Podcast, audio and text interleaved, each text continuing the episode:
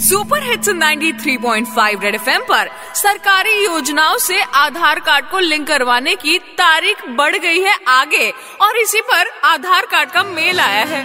कल रात आधार कार्ड का ईमेल आया है। कल रात आधार कार्ड का ईमेल आया है। मेल में उसने